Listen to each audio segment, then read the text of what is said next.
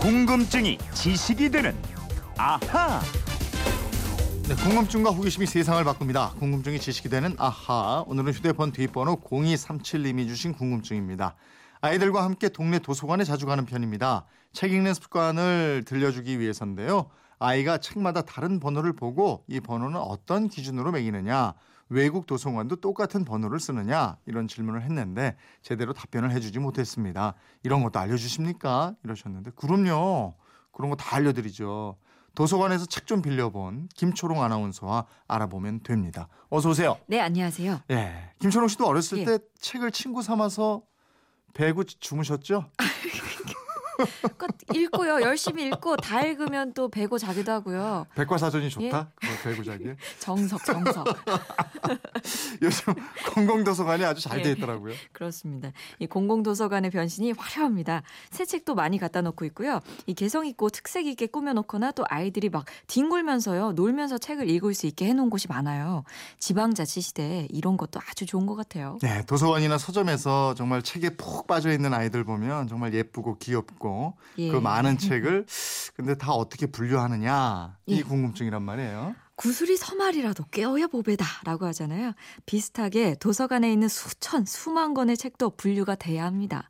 만약에 분류가 안 돼 있다면 도서관은 아주 큰 혼란에 빠지고 말 거예요. 어, 그럼요. 예. 책 찾는 시간이 읽는 시간보다 더 길어질 수도 있어요. 네. 이 도서관의 질서를 잡는데 가장 중요한 게 분류입니다. 이용자가 원하는 책을 쉽게 찾게 해주는 방법이 바로 기호에 의한 분류입니다. 네, 기호에 의한 분류. 이 책에 다 저 기호가 붙어 있잖아요. 예, 예. 책을 나누고 분류할 방법을 처음 생각해낸 사람은 미국의 벨빌 듀이라는 사람인데요. 네. 이 대학 도서관에서 일하던 듀이가 책을 정리하면서 불편했던 점을 개선하려고 이른바 십진 분류법을 만들어냅니다. 음. 이때가 1876년이니까 꼭 140년 전이네요. 어, 십진 분류법이면은 열 가지로 분류하는 방법 이쯤 되네요. 예, 맞습니다. 큰 부류로 10개를 나누고요. 각 부류를 또다시 10개로 세부 분류하면서 숫자로 표기하는 방법인데요. 이 도서관에 꽂혀 있는 책들을 자세히 보시면 책 제목 밑에 숫자랑 문자가 적힌 기호가 붙어 있습니다. 네. 이 표식이 대부분 십진 분류법에 의한 분류 기호입니다. 음, 분류 기호가 일종의 이름표 이렇게 저 인식하면 될 것 같은데 예. 이름을 매기는 원칙이 따로 있는 거죠? 있습니다. 맨 앞자리 숫자 0부터 9까지 이 세상의 모든 자료를 0에서 9까지 10가지로 나눈 겁니다.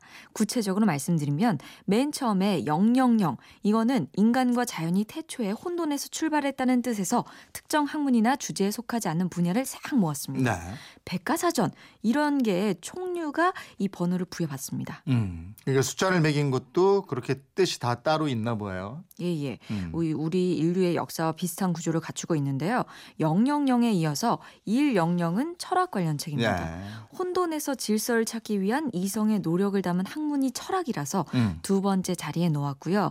그 다음 이 영영에서는 인간이 신을 숭배한다는 뜻에서 종교를 담았습니다. 네. 그 다음 300인데 인간이 가족과 사회, 국가를 형성하는 데 필요한 사회와 관련 책을 모았고요. 음. 400번대 번호는 사회가 서로 소통하기 위해 필요한 언어학 관련 책에 부여하고 있습니다. 네. 그러니까 맨 처음에 총류, 다음이 철학, 종교, 그리고 사회, 언어, 그럼 500번. 500번은 생활에 필요한 과학적 지식인 자연과학 관련 책이 500번이고요. 네. 600번 지식이 기술로 발전된 기술과학을 담았습니다. 음. 생활 수준이 높아지면 사람들이 찾는 게 있죠. 바로 예술입니다. 네. 예술이 700번이고요.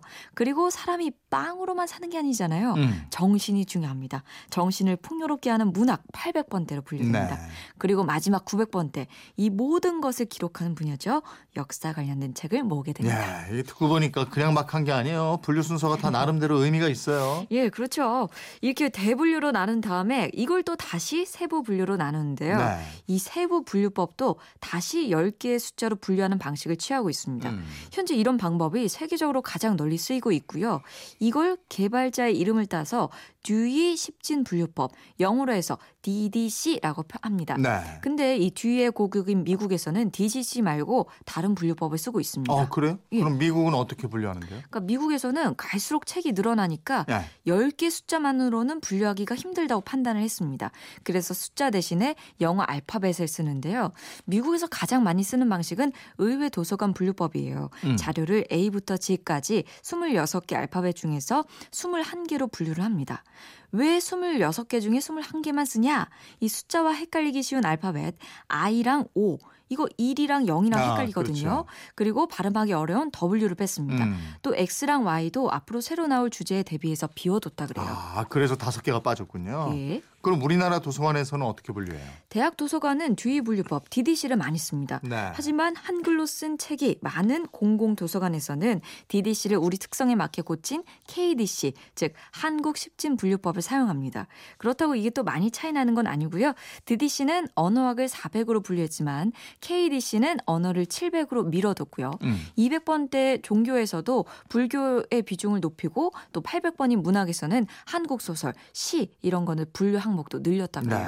도서관만큼 도서관보다 저 책 더 많이 가지고 있는 곳이 대형 서점이잖아요. 예. 대형 서점은 어때요? 그럼 도서관처럼 뒤분류법이나 뭐 KDC를 쓰고 이럽니까? 어떨까요?